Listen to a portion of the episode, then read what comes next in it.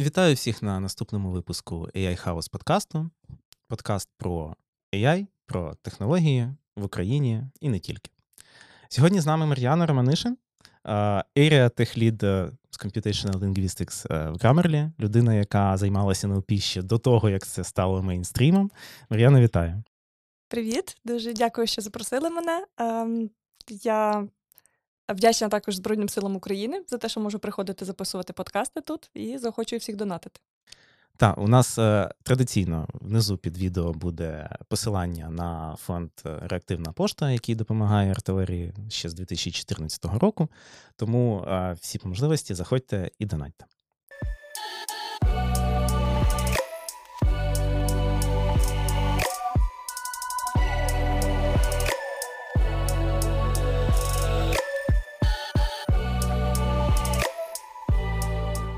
Е, Як твої справи?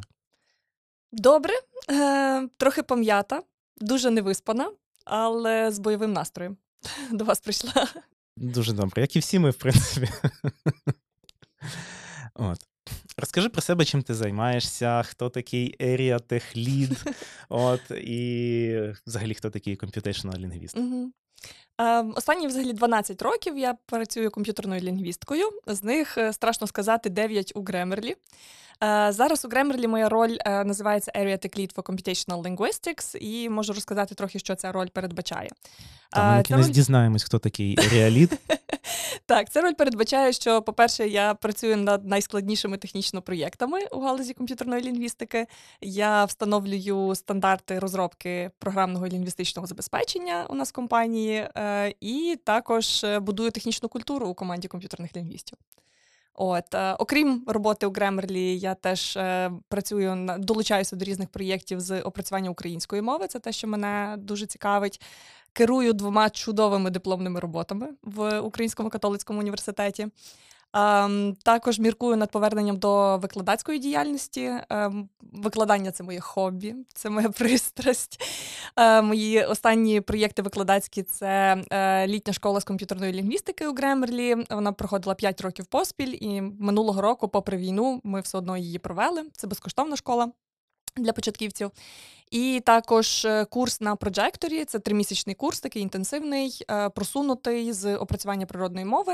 Е, на жаль, ми його призупинили з переходом в карантин і моїм переходом в декрет, і так і не перезапустили з зв'язку з війною і іншими особистими обставинами більше викладачів.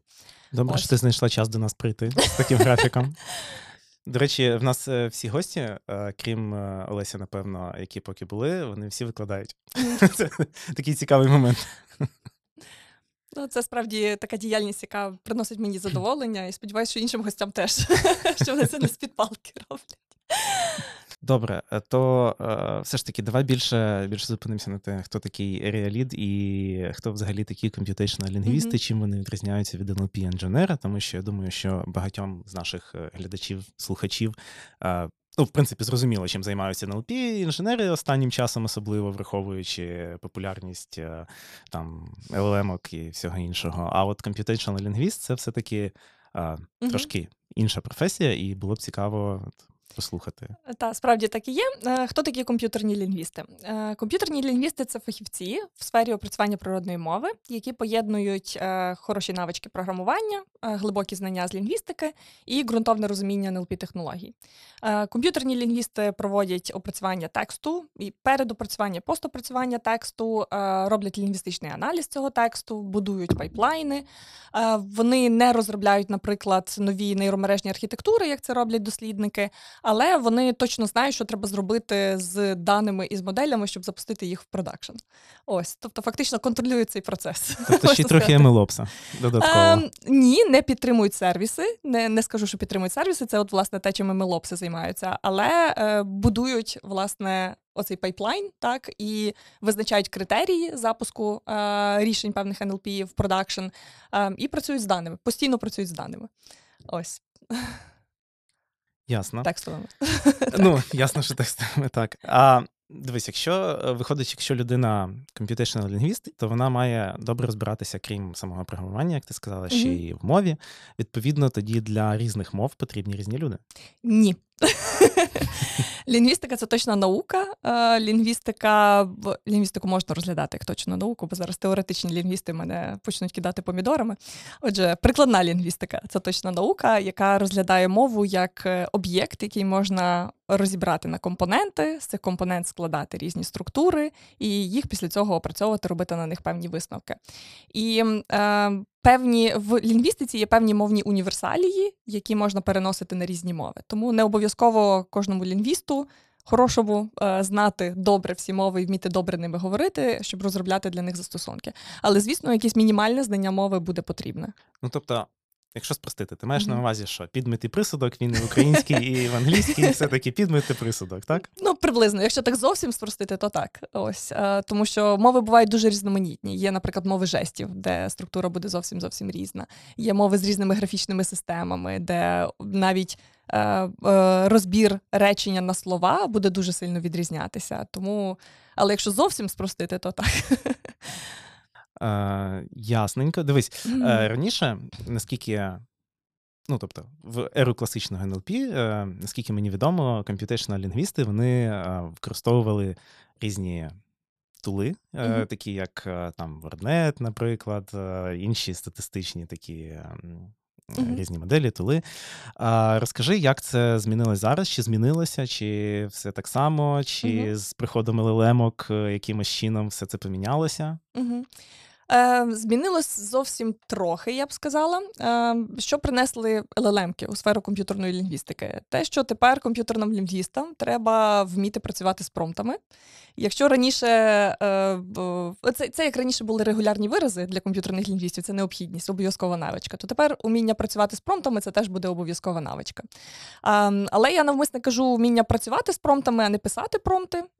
Бо писати промпти може, в принципі, будь-хто, можна продакт-менеджера в компанії попросити писати промпти, наприклад. Робота комп'ютерного лінгвіста тут буде саме працювати з промтами, тобто навчитися е, нагенерувати, наприклад, певний певний набір цих промптів за певними критеріями, в яких буде різний набір інструкцій в різних послідовностях, в різних з різним контекстом і так далі. Будувати граматики цих промптів, компонувати частини цих промптів, писати метрики, які будуть ґрунтуватись на лінгвістичному аналізі, щоб зрозуміти, як е, генеративна ваша модель, ваша Large Language Model, буде для кожного з цих промптів відпрацьовувати за кожною з цих метрик. Тобто, оце буде робота тепер комп'ютерних лінгвістів.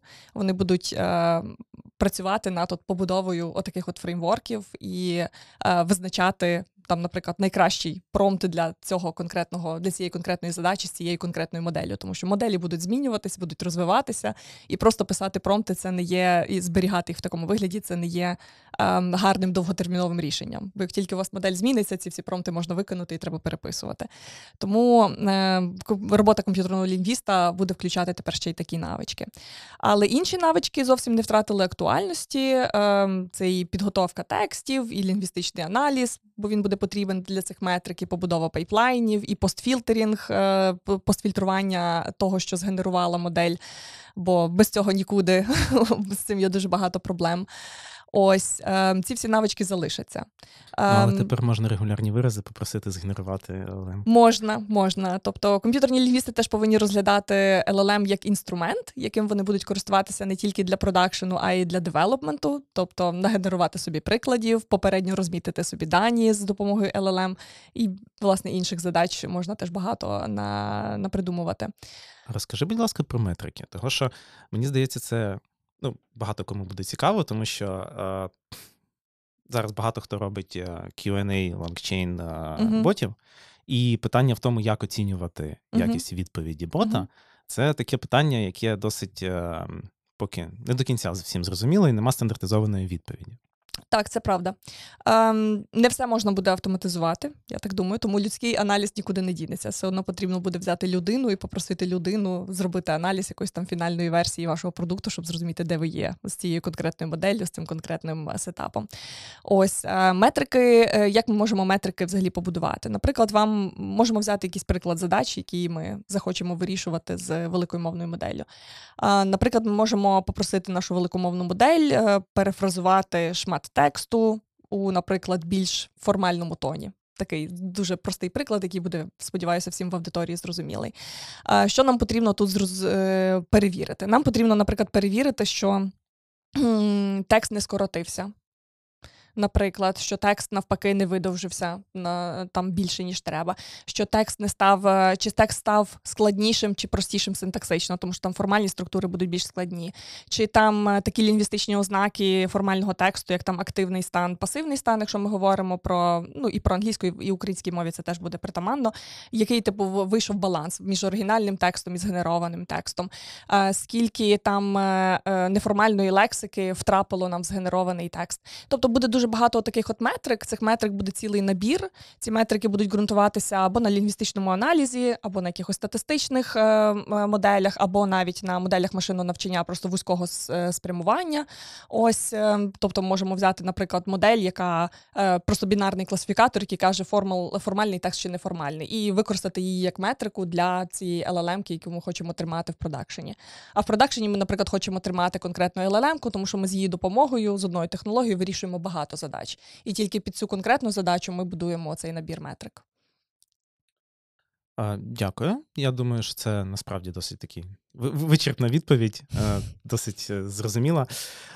До речі, з приводу LLM, ще питання таке: LLM, ну, якщо це звичайно можна говорити, LLM вони ж під різною ліцензією. Угу. І, власне кажучи, тут е, або брати опенсорсні LLM, тобто угу. під Apache, але їх не так багато, або використовувати, ну, або тренувати якби угу. свою LLM.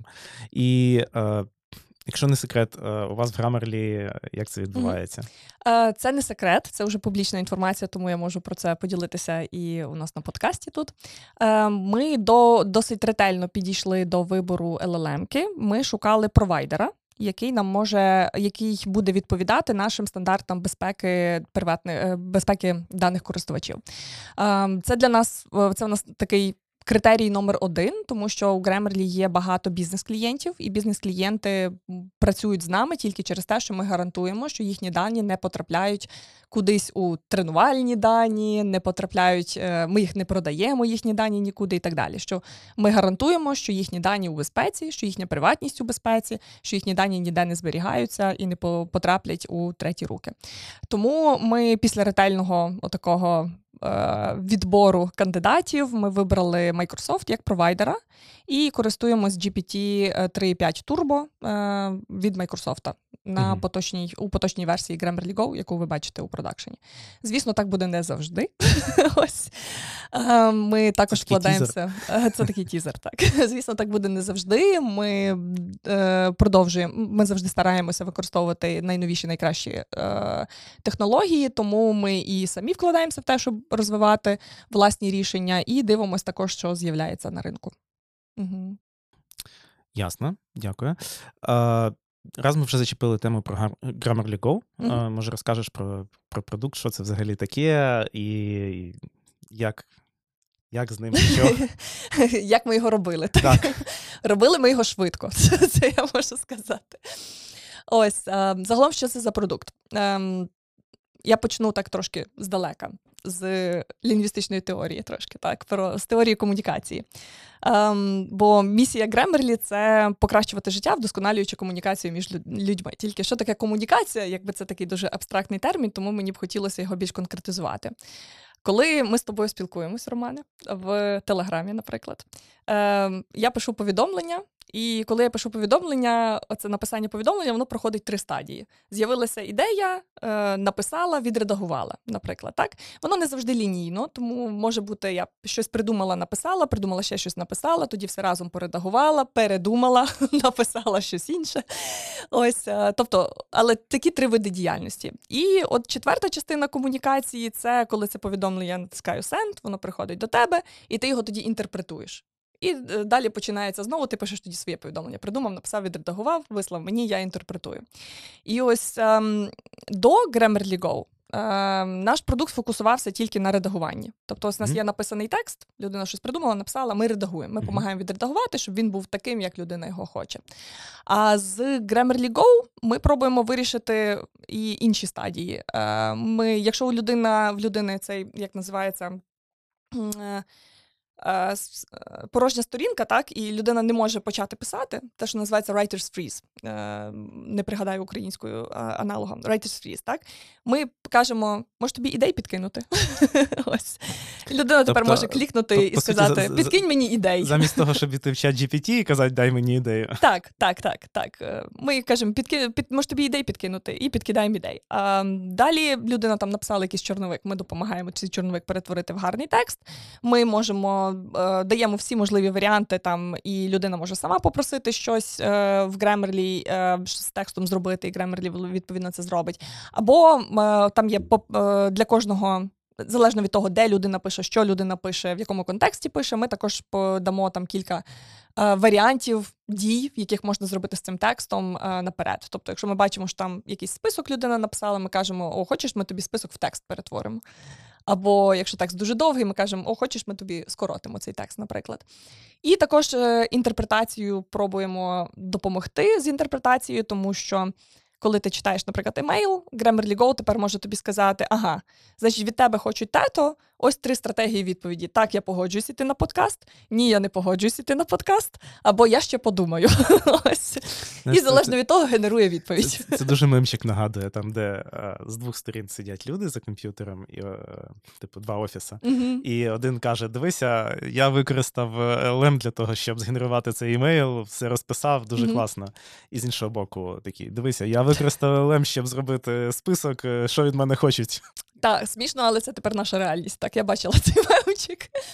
Ось це те, що робить Grammarly Go. Тобто ми просто почали е, пробуємо вирішувати проблеми людей у інших стадіях комунікації. Ось е, тепер, е, які, наприклад, були складнощі з тим, щоб його створити. Я вже згадала про вибір провайдера і про вибір самої LLM, тому що крім безпеки даних, як і якість цієї моделі для нас важлива. Ось інше, що ми вже зачепили, інший аспект, це те, що замість того, щоб піти в чат GPT, можна покликати Grammarly. Grammarly працює в дуже багатьох інтерфейсах.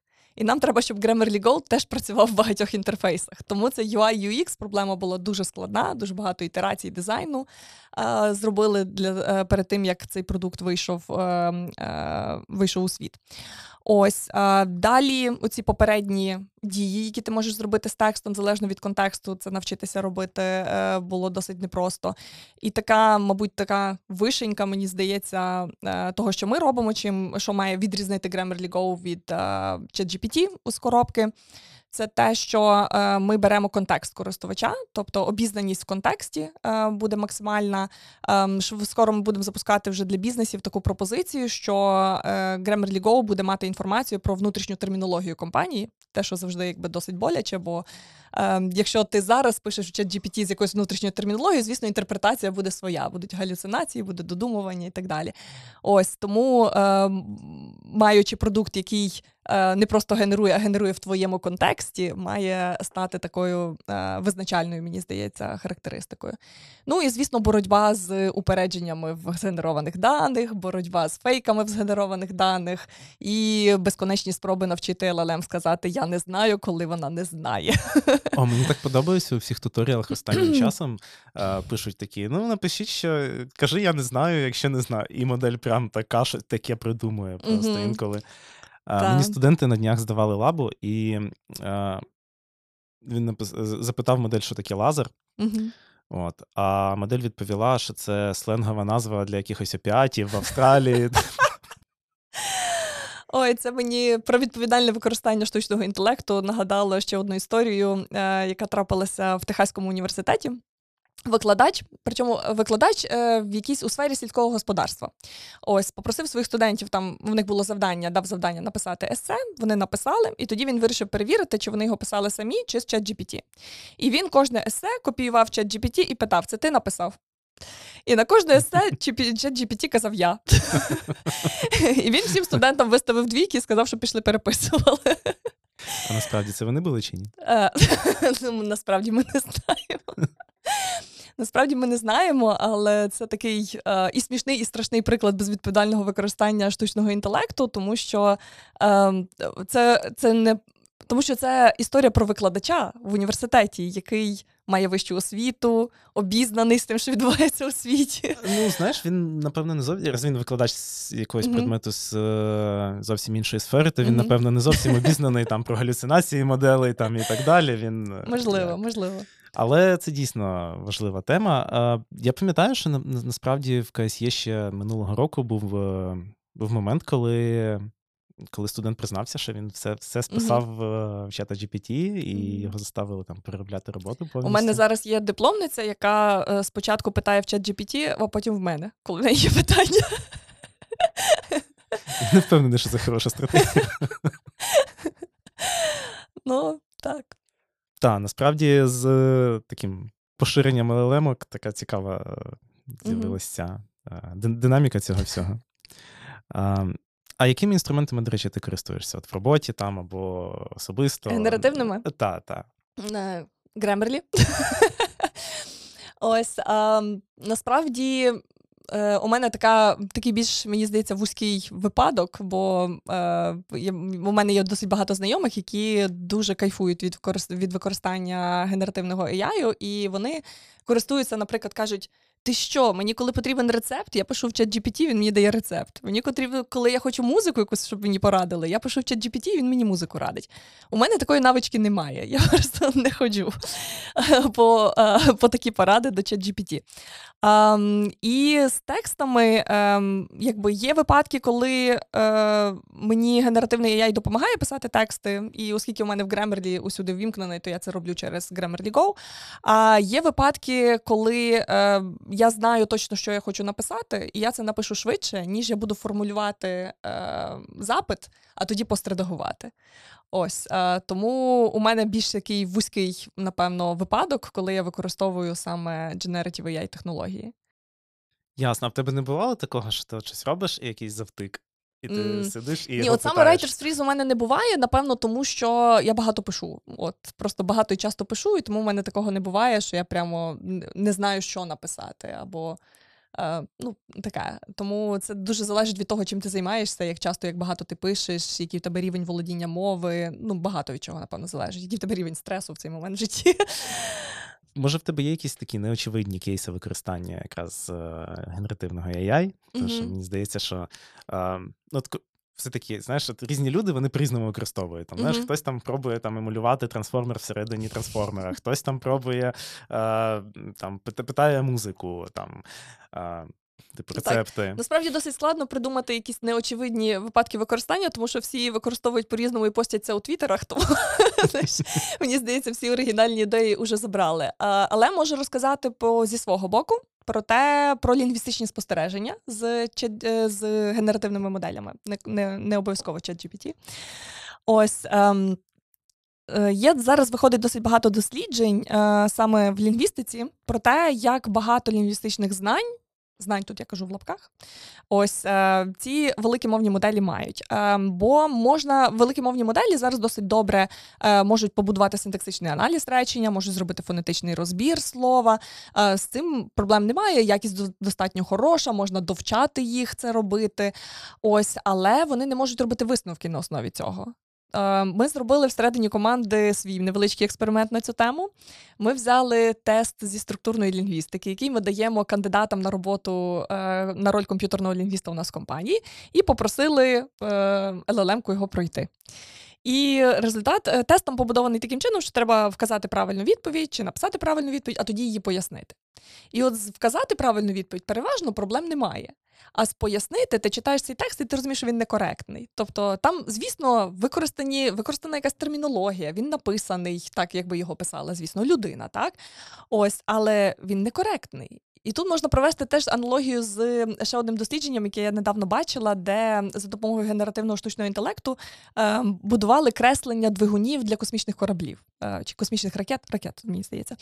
Ось, і ти дивишся на це креслення, ну воно виглядає як креслення, так я не знаю. Ось ти дивишся пояснення до цього креслення, воно виглядає як наукова робота.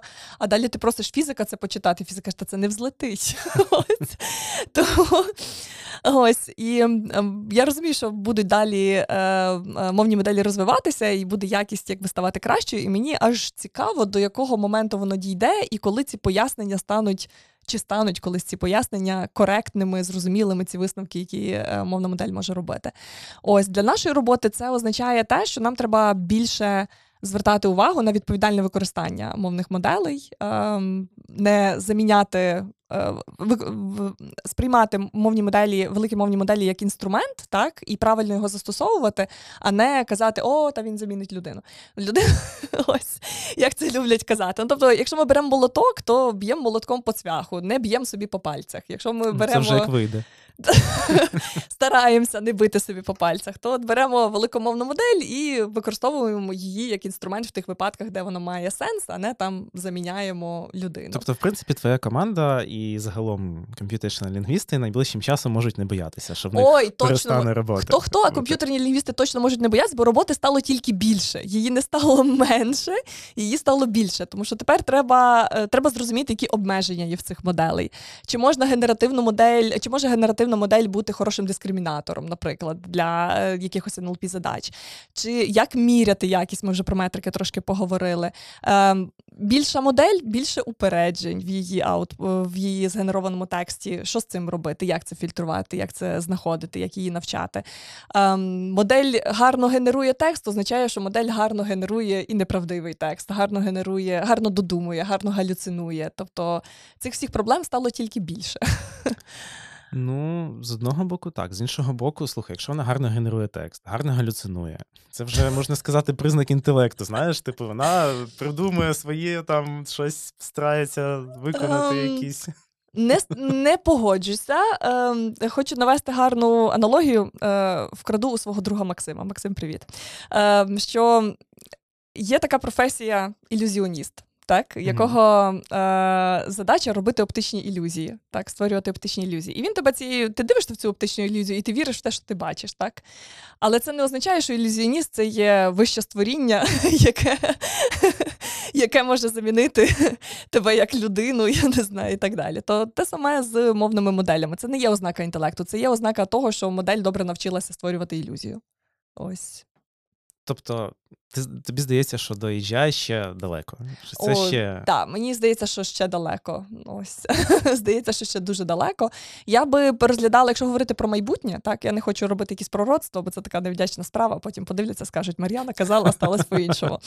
Ось, але е, як би я хотіла та, бачити майбутнє, там майбутнє, наприклад, не знаю, через 5 років не буду дуже далеко дивитися, ось через 5 років. То мені би хотілося, щоб LLM-ки е, доповнювали людину. Тобто я би дивилася більше в бік доповненого інтелекту, а те, що називається augmented AI, так, а не штучного інтелекту, який живе окремо від людини щоб щоб LLM стали там частиною всіх наших підручних засобів, ну, частини наших підручних засобів, які ми рутинно використовуємо щодня, і ми їх використовували як гарний інструмент, який нам допомагає, економить нам час, допомагає нам швидше реалізовувати якісь рутинні задачі, залишає нам час для того, щоб ми займалися чимось складнішим, цікавішим.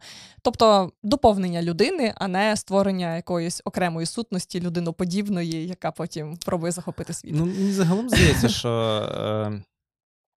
Е, Насправді сам інтелект він має розвиватися, мається на штучний інтелект, він має розвиватися в сторону саме якоїсь тулзи, а не е, дублікації інтелекту uh-huh, природнього. Uh-huh. Це мені здається, якось, по-перше, більш реально uh-huh. з поточним рівнем технології. А по-друге, це все-таки е, якби дасть більше бенефітів.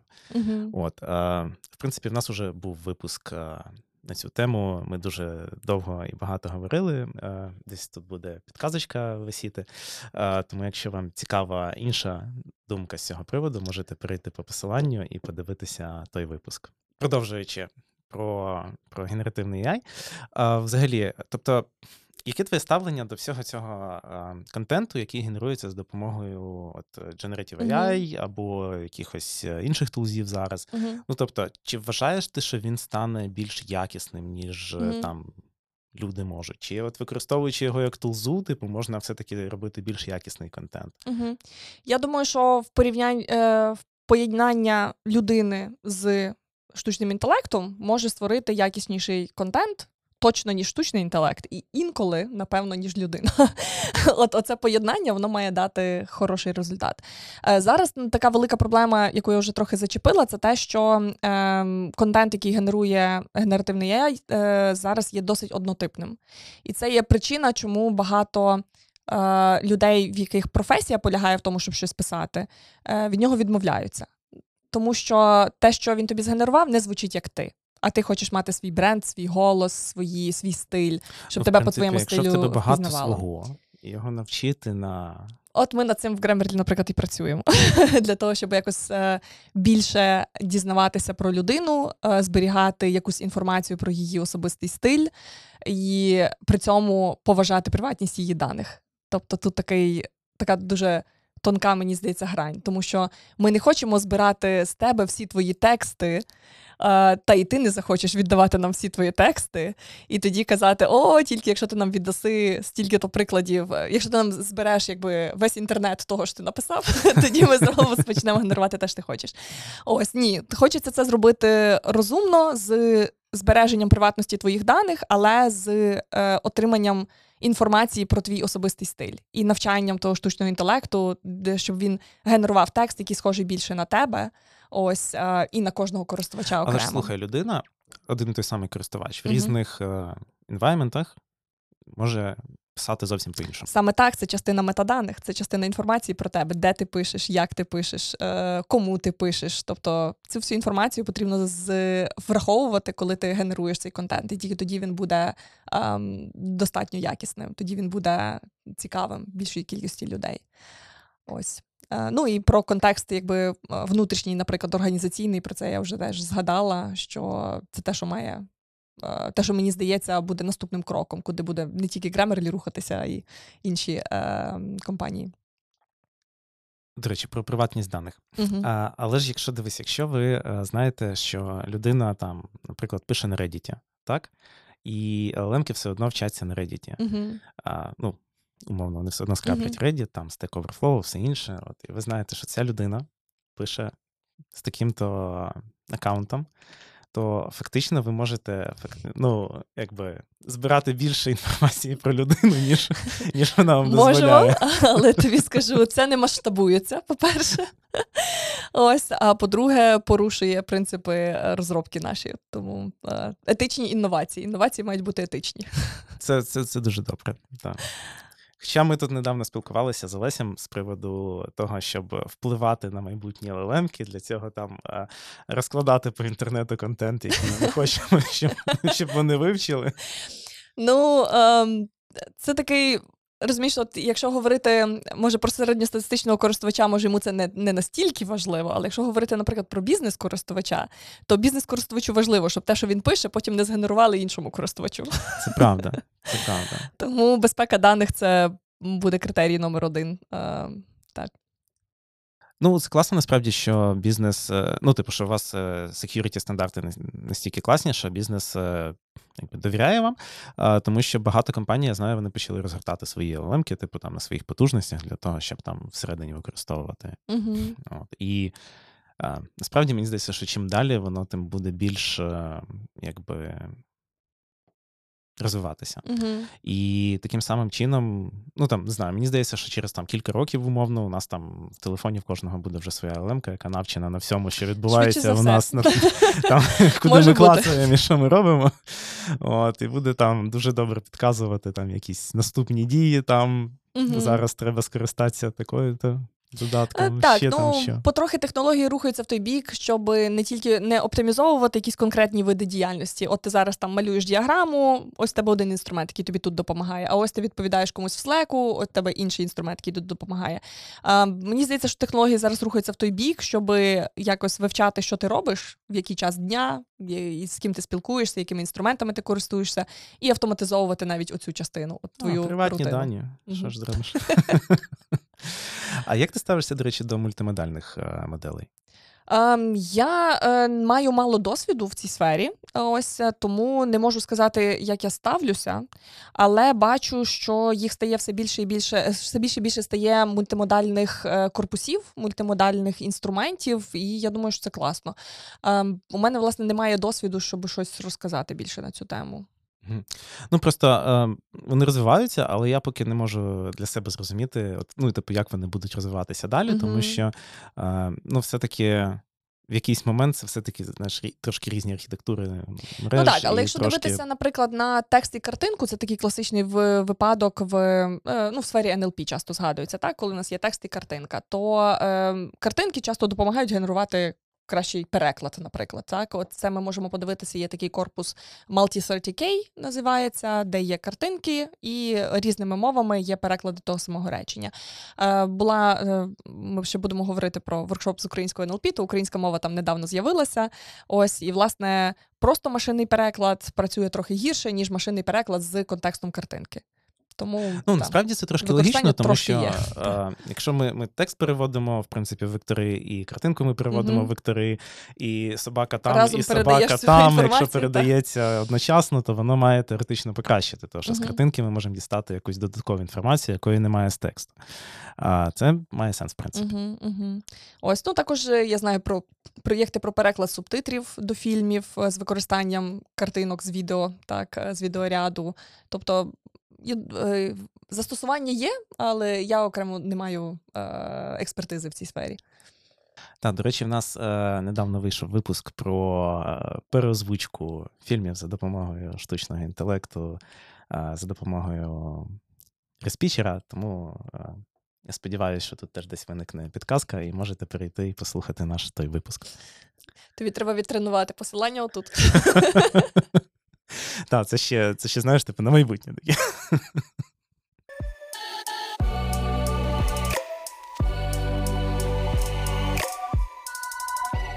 Добре, е, давай тоді е, поговоримо далі про український е, корпус. Це дуже класний проєкт, який ми робили на, е, з допомогою Grammarly, з підтримкою Grammarly. Ось е, я згадаю чудових людей, які е, координували цей проєкт. Це Настя Осідач, Олена Нагорна, Павло Кучмічук і Олексій Сивоконь. Всім привіт передаю. Ось е, корпус це корпус текстів українською мовою, проанотований на помилки і виправлення цих помилок. Ми хотіли цей корпус зробити з максимально відкритою ліцензією, щоб його могли використовувати і в наукових дослідженнях, і в комерційних продуктах, тому що ми зацікавлені в тому, щоб для української мови було своє гремерлі. Скажімо так. Make sense. Ось ем, і тому ми не могли просто поскрейпити, наприклад, коментарі на розетці. От, або набрати якихось текстів з інтернету. Тому ми пішли таким болючим процесом, створили онлайн-форму, яку, коли людина заходила, давала згоду на передачу цього тексту нам з максимально відкритою ліцензією. І далі ми пропонували там три задачі: або написати есе. На задану тему, або перекласти частину е, твору з художньої літератури е, на українську мову, або на, надіслати якийсь власний текст. Угу. Ось, і ми таким чином зібрали досить багато текстів. У нас зараз в цьому Так, почекай, корпусі. а це були тексти без помилок. Е, ну, ми це були тексти з помилками, але люди самі ці помилки Ага. туди якось ну, навмисно не правильно, так, вносили. так. Це були люди писали есе, або люди давали якийсь свій, Мгм. е, дозволяли нам е, брати якісь свої своє листування, чи просто свої якісь блогпости, чи свої інші тексти, які вони самі е, писали, чи свій переклад. Ну, людина сидить, перекладає, перекладає як уміє. Ось, тобто, це не професійні Так, так, перекладачі, це краудсорсинг. А якщо тобто, перекладач, то у вас був і оригінальний текст теж. Е, ну, нас був оригінальний текст, і людина перекладала з оригінального тексту на українську мову. І ми таким чином назбирали е, там виходить близько 30 тисяч речень. е, От в корпусі. Е, Ми ці е, всі тексти всього долучилося 800 з гаком людей. Тобто майже тисяча людей долучилося. Це дуже класно. Я думаю, це через те, що ми робили рекламу цієї ініціативи на різних соціальних мережах, сторінках Grammarly, через те, що Grammarly має аудиторію досить потужну, то вдалося залучити більше людей. Ось, ну і теж by word of mouth, як то кажуть, люди підключали інших людей, їх зацікавило долучитися Мгм. до цього корпусу, до збору корпусу, тому дуже класно. Станом на зараз збір е, закритий. Е, ми вже зробили, ми зробили дві ітерації збору і е, маємо цих е, майже 30 тисяч речень. От потім ми ці тексти передали двом анотувальникам, е, анотувальницям. Це е, філологині української мови, самі е, носії української мови, носійки української мови, і вони е, додали власне виправлення в цей корпус. Всього двом. Так. Всього двом. От. Але вони зробили дуже гарну роботу, як на мене. Ем, І е, вони, по-перше, повиправляли помилки в цьому корпусі. По-друге, проанотували ці помилки на типи. Тобто, у нас там є граматика, пунктуація, правопис і також стилістичні помилки. Ось і е, далі цей корпус, щоб він просто не лежав без діла. Ми на основі цього корпусу запустили змагання з виправлення помилок е, української мови. Це змагання проходило при воркшопі е, з української з опрацювання української мови, про які ще поговоримо. Ем, Всюди поширили, зробили рекламу, робимо змагання. Е, багато вклалися, е, особливо Олексій Савоконь, ми з ним на двох робили це змагання. Ось налаштували середовище в Кодалаб. Кодалаб, е, хто не знає, це таке середовище власне для змагань, або як їх ще називають short tasks. Так, ось ем, щоб були лідерборди красиві, щоб були тестові ну, практично дані. Кагл. Все все. Так, ну тобто, практично кегл, так. Ось. Ем, і у нас зареєструвалося 15 е, команд на це змагання, але е, рішення свої прислали тільки 6 команд. Було дуже мало часу, дуже стислі терміни були цього року е, з графіками конференції, тому вийшло тільки 2,5 місяці. Але попри те, ем, у нас ем, з цих є переможці. Ми ми там запустили два треки: один з виправлення граматики пунктуації правопису, інший плюс стилістика. Бо стилістика вона включає суржик, росіянізми, просто якісь структури, які не властиві українській мові лексичні якісь помилки, помилки з колокаціями, тобто те, що більш суб'єктивне, і те, що ймовірно моделі складніше виправляти. Тобто до стилістики, типу, там напиши мені як Іван Франко, а потім як Панас смирний, ми ще не дійшли, так?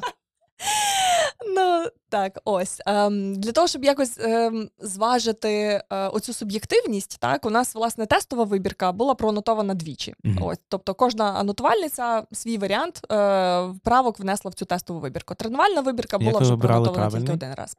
А це в тому то й штука. що Ти не вибираєш правильний. Ти кажеш, що обидва є правильними. І тому, якщо модель продукує щось, що збігається, хоча б з одною анотувальницею, ми кажемо, що це добре. Тобто, е, це теж питання метрик. Слухайте, ну насправді. Mm-hmm двоє анотувальниць, які пройшли через 30 тисяч е, текстів. Це прям святі люди, скажи. Святі люди. А ми якісь... Вийшло 40 тисяч виправлень. Ми в якийсь момент в одному з проєктів е, використовували фрілансерів, анотувальників. Тобто ми спочатку думали використати там якийсь Mechanical Turk або там ще щось. Е, Порахувалися, вийшло дорожче, ніж там взяти у нас якихось фрілансерів. От, І вони відвалювались буквально через тиждень. Тобто вони там через тиждень казали досить, ми більше не будемо. Ну, це справді складна робота, і ми ж е, на Grammarly взагалі маємо досить багато анотаційних проєктів, тому ми зазвичай кажемо нашим анотувальникам там е, не анотувати довше, ніж там певну кількість часу на день, тому що просто в людини втрачається концентрація, навичка, е, якби стає гіршою саме якість анотації. Тому це просто турбота теж е, і турбота про твоїх анотувальників, так не завантажує їх надто сильно. І якби е, е, безпека, турбота про якість. Ось, е, ну але так, анотаційні проєкти можуть бути складними. Я е, тут такий трошки офтоп, напевно, невеличкий зроблю, оскільки ми цю тему зачепили. Один з дипломів, яким я зараз керую, диплом на е, звати це магістриня е, Катерина Буровова. Вона пише на тему е, визначення дегуманізації українців у російських медіа.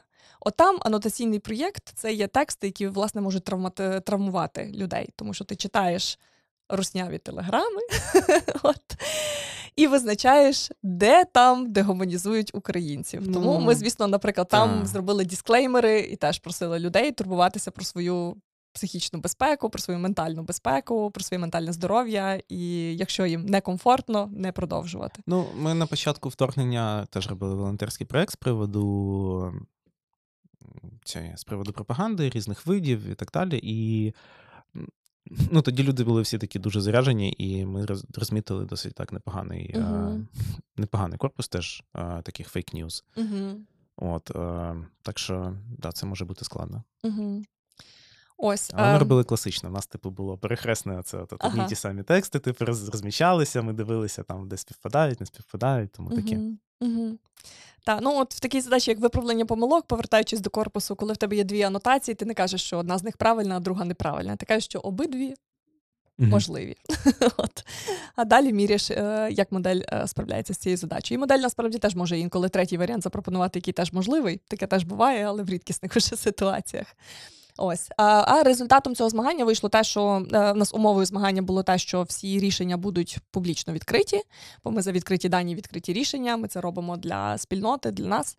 Ось і тепер ось і на Хагінфейсі, і на гітхабі викладені вже моделі для виправлення помилок української мови з хорошим з хорошою достатньою якістю. Е, у нас там основна метрика це на F05, Це вийшло 0,7, десь приблизно 0,7 Це дуже добре для української мови. Всі посилання будуть е, під відео. Обов'язково. От, Ну, е, супер, класно. Я думаю, що це дуже такий хороший е, результат для такого змагання. От, Давай тоді перейдемо до воркшопу, власне угу. кажучи. Так, вже його двічі згадала, що можна перейти. На жаль, я на нього не потрапив, але ну, типу, я дивився програму, дуже цікавий воркшоп, був дуже класний. От розкажи, як він пройшов, як ви там його організовували. Воркшоп пройшов набагато краще, ніж я очікувала. Це можна сказати. Попри війну, попри те, що ми мусили бути в онлайні, ем, попри всі можливі труднощі перед воркшопом, е, у нас е, е, на воркшоп зібралося біля сотні людей. Це було дуже класно. Людей дуже різнопланових, і мені здається, про що цілий ми досягли. Я ще про цілі теж детальніше розкажу, на що ми це робили для кого. Ось ем, що таке взагалі воркшоп? Це така одноденна конференція, тому що воркшоп це таке може бути неоднозначне слово. Це одноденна конференція з е, опрацювання української мови конкретно. І е, треба, мабуть, згадати, де саме він проходив. Е, ми цей воркшоп цього року організовували при конференції EACL, European Chapter of Association for Computational Linguistics. Mm-hmm. Є така ACL, Асоціація комп'ютерної лінгвістики світова, вона існує вже 60 років. І є е, такі відділи цієї асоціації: Європейський відділ EACL, е, Північноамериканський відділ NAACL, Азійський відділ AACL, ось е, які проводять теж якби свої події. Mm-hmm. І є багато ще менших подій, теж під егідою цієї асоціації. Um, власне, і ACL, оце європейська європейський відділ Асоціації комп'ютерної лінгвістики, проводить конференцію раз на два роки, і це основна профільна конференція з опрацювання природної мови. І е, що два роки вони проводять її в іншій країні європейській, і жодного разу за увесь час існування асоціації події їхні не проводились в Україні. У нас мало здається проводитися, так. але стався ковід. Про це розповім теж Е, у 19-му році Гремерлі і УКУ спільно ми багато співпрацюємо. Ось е, подалися на тендер, тому що щоб е, в певній країні конференція пройшла, потрібно податися і виграти тендер. Mm-hmm. Ну і тендер це теж така дуже непроста штука, тому що потрібно розрахувати, де буде проходити конференція, чи є де поселити, чи є чим нагодувати людей. Ну там усі ці різні моменти. А конференція на тисячу плюс людей, тобто це досить така масштабна подія. Ось і ми цей тендер виграли. Але в 21-му році е, прийшов ковід, і був був уже ковід. Та, ну, в 19-му ми виграли. Так, прийшов ковід просто в 19-му. Прийшов та. точно, прийшов в кінці 19-го ковід. Ось, і відповідно в 20-му нам уже сказали, що в 21-му ми провести конференцію не можемо, бо пандемія, все закрито, тому ми. Мусили згорнути всю цю е, організацію. Ось, але EACL нам каже: не переживайте, в 23-му зробимо в Україні. В 23-му році, як ми знаємо, вона в Україні теж не відбулася, бо в 22-му на нас напала Росія. Так. Почалося ну, повномасштабне вторгнення, і і звісно, каже: Що можна було в Ужгороді зробити? Не що ми переконали європейську спільноту приїхати в Ужгород. Там, там аеропорт, який виходить на територію Словаччини. Знаєш, на взльотній полосі. Точно, точно, хіба що так. Ось ем, ми ем, спілкувалися з організаторами про те, чи організовувати її повністю онлайн, чи все-таки десь якусь локацію підібрати. Думали про Польщу, наприклад, бо там більшість українців все-таки виїхали в Польщу. Але в результаті організаційно простіше це було зробити в Хорватії, тому конференція проходила в Дубровніку. Е, Дубровнік таке невеличке курортне містечко в Хорватії. Ось ем, фізично на конференції було е, не так багато людей, ну десь, напевно, до півтисячі тисячі. Тобто, як для такої конференції, це дуже мало. А в доковідні часи тисяча півтори в доковідні часи. Ось решта е, теж десь е, десь 50 на 50 вийшло, десь 500 людей було на місці, і десь 500 людей було онлайн. Ось, ну а наш воркшоп, звісно, що ніхто більшість людей або не мають права виїхати з України, або не мають можливості виїхати з України. Ось тому ми вирішили, щоб зробити наш воркшоп таки інклюзивним. Ми його робимо повністю онлайн. В результаті нам все одно конференція виділила кімнату, бо це входило в їхні обов'язки, і в кімнаті таки зібралося ще там з десяток людей, але решта І, і великий екран. так, і великий екран, і ми на великому екрані. Так, е, ось, але решта людей були долучалися онлайн. От ем, вийшло, ем, на що ми взагалі робили, так? Це Ukrainian NLP. Ем, Ну, тут ще додам трошки контексту, що оскільки вже двічі і ACL не відбулася в Києві, і е, ми хотіли якось навіть в такому онлайн-форматі принести туди більше українського. Так ми хотіли, е, по-перше, оцей воркшоп з опрацювання української мови. Ми подали офіційно якби пропозицію цього воркшопу, пройшли теж всі етапи погодження, і нас якби прийняли. Ми були з цього страшенно щасливі, тому що це можливість познайомити е, українську наукову спільноту mm-hmm. з європейською науковою спільнотою. Е, по-друге, ми там зробили, я там організувала панельну дискусію на тему опрацювання малоресурсних мов, тому що що вони все ще мало все ще у нас ця проблема, що 90% публікацій про англійську, ну максимум китайська там ще може замішатися, і 10% про решту мов. І це погана ситуація. І, якби. чесно кажучи, мені здається, що вона стає тільки гіршою за лемками, тому що всі, всі думають, типу, так. зараз ми перекладемо на англійську. Ну, теж, теж. Є такий момент. Ось е, тому я зробила, я там організувала панельну дискусію, теж запропонувала. Вони погодили з опрацювання малоресурсних мов. Вийшла шикарна панельна дискусія. У нас була представниця з великої компанії з Meta. У нас була представниця з маленької компанії. Це Юля Semantrum, е, Юля Макогон Semantrum'а. Е, Semantrum, це хто не знає, це продукт від Ліганет для ем, скрепінгової обробки новин, умовно uh-huh. кажучи. Я не впевнений, що я розказав їхню цю, але ну, Юля в коментарях тебе поправить. Та, Бо там зараз багато різних проєктів є. В коментарях, але те, що знаю, ти сказав. Ось е, і було двоє представників з академічної спільноти. Тобто, мета була цієї панельки зібрати людей з індустрії і з академії, які працюють з які мають обмежені ресурси і необмежені ресурси. Якщо порівнювати семантрум і мета, наприклад, так то це небо і земля в плані ресурсів, які е, турбуються про перформанс з боку індустрії, і не так турбуються про перформанс з боку наукової спільноти, які е, більше роблять наголос на. Е, одномовні моделі, і які роблять більше наголос на багатомовні моделі. І, власне, для того, щоб якось підняти видимість і важливість е, досліджень для малоресурсних мов, зібралася просто повна аудиторія. Попри те, що модератором була я, і я була онлайн, тому тому вийшло досить добре, як на мене. Ось е, також ми з EACL домовилися, що сотня наших студентів туди підключиться безкоштовно. І це теж така невеличка наша перемога. Студенти були щасливі, дякували. І п'ятеро наших студентів отримало грант і поїхало теж від конференції. Поїхали туди за рахунок конференції. Вони О, там проживали і е, відвідали відповідно всі всі доповіді, які вони хотіли там відвідати. Ось е, таким чином ми спробували принести більше українського в на цю конференцію, щоб якось побудувати цей місточок таке між між нами і між е, е, європейською НЛП спільнотою. Ось а з UNLP, чому якби ще важливо було саме воркшоп робити з української мови? Це е, тому, що наша спільнота з опрацювання української мови вона була і все ще мені здається, що досі є така фрагментована. Тобто є окремі групки людей, хтось в університетах, хтось в волонтерських якихось спілках. У нас є, наприклад, е, в університетах там е, щось робиться в КНУ, щось робиться там бібліотека Вернацького, там є свій, науковий невеличкий центр, щось робиться в інституті української мови в академії наук. Ось е, в такі волонтерські у нас є спілки: це Lang UK і, наприклад, Брук з Браунський корпус української мови. Там проєкт. Є у нас Language Tool для української мови. З Бруком співпрацює. Є проєкт ГРАК де Марія Шведова будує цей великий регіональний корпус української мови. З діахронним аналізом за всі роки. От. Тобто є багато цих от таких проєктів невеличких, але вони не дуже співпрацюють між собою. Мені здається, це взагалі проблема, того що а, ну от, а, традиційно наші університети вони такі досить а, закриті і консервативні. От, консервативні. І от, ну, якби умовно, є якісь зв'язки, які там 20 років назад створилися, і вони цими зв'язками і користуються. І вони якось ну, не, не завжди відкриті до чогось нового. І ну, це дуже класно, те, що відбуваються такі івенти, тому що мені здається, що це якраз дозволяє будувати якісь нові зв'язки і якось розширювати це все. Так, ну і ми хотіли зробити такий майданчик, е, куди свої статті може подати будь-хто. І, е, і власне, ці всі спілки, оці оці різні спільноти, е, які працюють над опрацюванням української мови, щоб вони якось послухали одне одного, що вони взагалі цікавого роблять. І це вдалося зробити, бо було дуже багато питань. У нас було е, з 20 доповідей, я зараз не скажу, 16, по-моєму, доповідей було і два запрошених, дві запрошені доповідачки.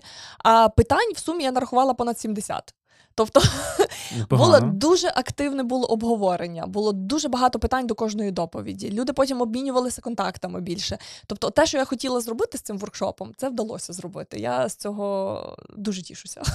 А щось може виділиш якісь доповіді? Може, щось таке супер цікаве було? Е, розкажу про те, що у нас було дві запрошені доповідачки спочатку. Коли е, історію трошки теж розкажу, коли е, ми подавали пропозицію цього воркшопу, з EACL прийшов теж нам фідбек про те, що воркшоп досить вузький, бо це тільки українська мова. Угу. Я, звісно, обґрунтувала, на що це треба робити з багатьох причин. Ось, але вони кажуть, може, ви захочете якось розширити вплив свого воркшопу і туди додати там, наприклад, чи мови нацменшин, чи слов'янські мови. Ну і ми всі розуміємо, куди це хилить. Тобто, що воркшоп може просочитися, наприклад, російська, чого я б не хотіла. Навіщо нам російська Звичайно, мова представлена на воркшопі? татарська чудесна Ось, мова меншини. Тому, ем, та, тому цікаво мені було не так про нас меншини як про мови корінного населення України. Давайте ми розширимо воркшоп до мов корінного населення України. І тут, е, а це якраз та збіглося з тим моментом, коли я побачила шикарний проєкт е, е про створення національного корпусу кримсько-татарської мови. Посилання я... в описі посилання в описі. Ось і я і я написала розробникам, зачарована просто цим проєктом. Ми з ними поспілкувалися, з кимось дзвонилися, з кимось полистувалися, поперезнайомилися, і я їх запросила, кажу, приходьте до нас розказувати про свій корпус. Це була настільки емоційна. І класна доповідь, це була дуже і інформативна доповідь, тому що я розумію, що багато українців дуже мало знають про кримських татар. І дуже класно було, що наша доповідачка е, запрошена, вона і трошки історії туди додала, і про корпус, і про те, наскільки складно для мови, яка вимирає, а кримсько-татарська зараз вимираюча мова, взагалі розробляти якісь інструменти і робити якісь е, е, ну, от, збирати якісь корпуси і так далі. Е, то про це теж можемо детальніше поговорити. Потім е, от е, інша доповідачка запрошена це була Мона Діяб, е, вона лід responsible AI в Meta. Вона популяризаторка е, роботи, вона популяризаторка малоресурсних мов і рішень для малоресурсних мов. Вона досить довгий час в мета займалася саме підтримкою малоресурсних мов. Сама займається підтримкою розробкою різних рішень для арабської, е, ось звідки вона е, родом з Об'єднаних Арабських Еміратів. І Мона... А Арабська це малоресурсна мова? Так. Арабська має дуже багато діалектів. І через це вона все ще малоресурсна мова. Але ж у них е, письмо здається. Наскільки наскільки мені відомо, mm-hmm. що письмо в них кругом однакове. Е, письмо однакове, а бетка однакова, так. Напевно, Ні, ну я маю на увазі, що. Ось, але арабська малоресурсна мова. Ти, насправді, е, насправді, будь-яка мова, для якої нема ворднету, так я кажу, вона малоресурсна. І для якої LLM ще не навчився генерувати ворднет, такого ще немає, до речі. То вона малоресурсна. Гарне визначення, до речі. Так, ось. Е, і так, і от Мона, я б я власне хотіла запросити когось, хто може розказати, як працювати з малоресурсними мовами нашій спільноті з опрацювання української мови, щоб вони якось надихнулися. По-перше, по-друге, зрозуміло, що не тільки в нас одних такі проблеми, що навіть словника нема для української мови з відкритою ліцензією. розумієш? Ось і Амона саме та людина, яка е, на минулорічному ACL е, е, організувала ініціативу, яка називалася ACL 6060. Це було самій асоціації 60 років, і вона перекла... ініціювала проєкт з перекладу великої кількості статей, які публікувалися mm-hmm. на ACL на 60 мов. Mm-hmm. Ось е, і українська туди потрапила. Це приємно. От е, це власне для того, щоб більше щоб більше науковців могли долучатися до спільноти, щоб показувати, що мало що не все англійською мусить бути, щоб Цікаво. термінологія а, а вони, якось розвивалася. Вони перекладали це. Вони перекладали руками? автоматично. А, Я знаю, що було якесь постредагування, але на масштабів, на жаль, не знаю. Ясно, так. так ось таке. Ну але це класна ініціатива, це початок. Е, це е, оскільки власне мона популяризаторка така робота з малоресурсними мовами. Я її написала. Ми з нею один раз перетинались на одній конференції давно, то я не була впевнена, що вона мене навіть пригадає. Але вона мене мало того, що пригадала, вона ще й була дуже розчулена тим, що українці під час повномасштабного нападу росіян організовують конференцію з опрацювання української мови, коли представляють наукові наукові роботи і так далі. Вона просто погодилась моментально, каже, все, куди йти, що розказувати. Прийду, все зроблю. Ось це було дуже гарно. Ем, Далі по наукових роботах я ще про, про сам воркшоп розкажу, бо е, чому ми його робили? Ще одна причина це те, що Е, наукові конференції, які у нас проходять часто в Україні, в українських університетах, вони за стандартами якості. Не дотягують, наприклад, до європейських. Я бачу дуже позитивну тенденцію. Зокрема, наприклад, там, якщо взяти магістерський симпозіум в УКУ, там е, дуже гарно організований цей магістерський симпозіум. Е, магістри подають пропозали пропозиції своїх дипломних робіт. Ці дипломні роботи рецензують рецензенти зовнішні, і потім магістри, враховуючи цей фідбек, уже представляють свої пропозиції, і потім вже пишуть якби роботи. Мені ну, здається, я я, я тут скажу, що це навіть не тільки в УКУ, а е, всі ці внутрішні конференції вони теж дійсно стають кращими uh-huh, з часом. Uh-huh. Тобто, навіть е, наша КПІшна конференція, яка завжди uh-huh. була внутрішньою, вона, здається, вже два роки входить в Скопус. Е, ну тобто, з'явився peer-review, з'явився вже ну, покращилась якість відповідно. Бачиш, ти кажеш, з'явився peer-review. Так, тобто він з'явився недавно. Тенденція так, дуже хороша, так, але бачиш, він тільки-тільки з'явився. Так, так, так. Ось, і мені хотілося показати теж нашій науковій спільноті, що ми можемо і такого рівня конфуз зробити. І е, люди, де люди подають статті по статті по дуже таких строгих достатньо вимогах. Тобто, наприклад, е, ACL зобов'язує, щоб кожна стаття мала розділ е, про етику чи чи твоє рішення не порушує якихось етичних принципів, mm-hmm. щоб обов'язково кожна стаття мала дос, е, мала розділ про обмеження, які обмеження твого рішення. Плюс зараз е, кілька років тому е, через Емілі Бендер, це така відома лінгвістка, з'явилося таке Бендер Rule, називається правило Бендер, що ти мусиш вказувати, для яких мов працює твоє рішення, тому що НЛП дослідники місцями перестали вже стали нехтувати цим. Так, тобто, якщо я не вказую, може бути стаття про рішення, так яке працює, і там навіть не написано, що це для англійської. Ну, для англійської це більш-менш зрозуміло. А от якщо для іншої, то е, це вже. Таке. Це вже звичайно більше. От, таке. тобто є якісь певні стандарти, так яких у нас ще я не бачила. Так я дуже рада бачити цю позитивну тенденцію. Сподіваюся, що ці стандарти теж з'являться. Що ми теж будемо думати про обмеження твого рішення, про етичні е, чи чи не порушує твоє рішення, якісь етичні принципи. Ось це якби один аспект. Далі усі е, е, рецензії вони були сліпі. Тобто автори не знають, хто рецензенти, ну, рецензенти ну, не знають, так, хто автори. Так, так. Не всюди. Я багато де рецензувала. Ось не всюди так є. Ось і типу три рецензії на кожну роботу було. Ось, ну і після того ми там робили відбір і так далі. Для рецензентів так само організовували bidding, тобто кожен рецензент міг проголосувати за яку роботу по темі і цьому і анотації він готовий там, наприклад, якісно прорецензувати. Ось ем... Sorry, я те приб'ю, mm-hmm. я згадав дійсно. Це не, не не, завжди так відбувається. Я пам'ятаю наші прекрасні харківські журнали, в яких в яких вони питають: вкажіть, будь ласка, двох рецензентів. Ну ось. Тобто Е, максимально об'єктивний процес випробувати і показати, що цей процес може бути об'єктивним в в цьому відбору статей. Ну, звісно, що все одно упередження кожного рецензента накладаються, але оскільки їх три на кожну статтю, то все-таки усереднюється якесь враження про Тут статтю. зараз час для мемчика про рев'юер 2 і рев'юер 3. Так. Ось. Um, тому це це якби вдалося зробити. Ну, вдалося зібрати нашу спільноту докупи, вдалося проговорити е, класні теми, вдалося е, показати, що можна робити це з високим рівнем, е, і вдалося залучити теж е, слухачів з європейської спільноти. Е, були класні доповіді про е, нові корпуси і нові інструменти. Були класні доповіді. Було в нас цілий блок. У нас було п'ять доповідей, які стосувалися корпусу Ubertext. Це mm-hmm. такий великий корпус вже на 2,5 мільярди токенів, е, яким е, е, яким займається Дмитро Чеплинський з Land UK. Ось і на основі цього корпусу, тільки він вийшов, всі зразу захотіли на ньому робити дослідження. І в нас зібралося навіть цілий блок на конференції. Ми їх просто так Клас. підряд поставили Супер. досліджень, які зроблені з допомогою юбертексту. Ось і звісно, ми там ще зробили блок про змагання з виправлення помилок, про яке вже згадувала. І там хто брав участь у змаганнях, вони теж могли подавати свої статті власне для публікації. І деякі статті ми прийняли, і відповідно вони показували свої рішення. От переможці наші показували свої рішення.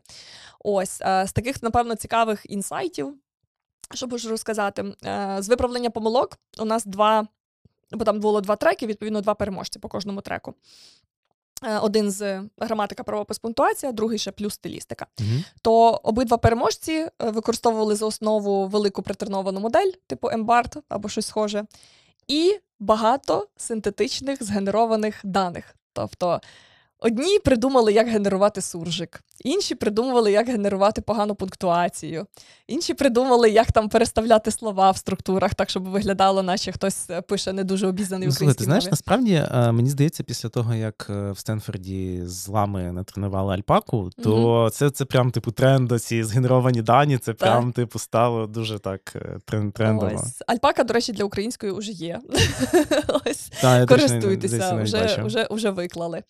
От, ем, та, тобто, отакі, оце було цікаво побачити, що тренд якби той самий. Ось, е, щоб е, схоже, що можна туди далі е, рухатися і розвивати, щоб були навіть кращі рішення для виправлення помилок в українській мові.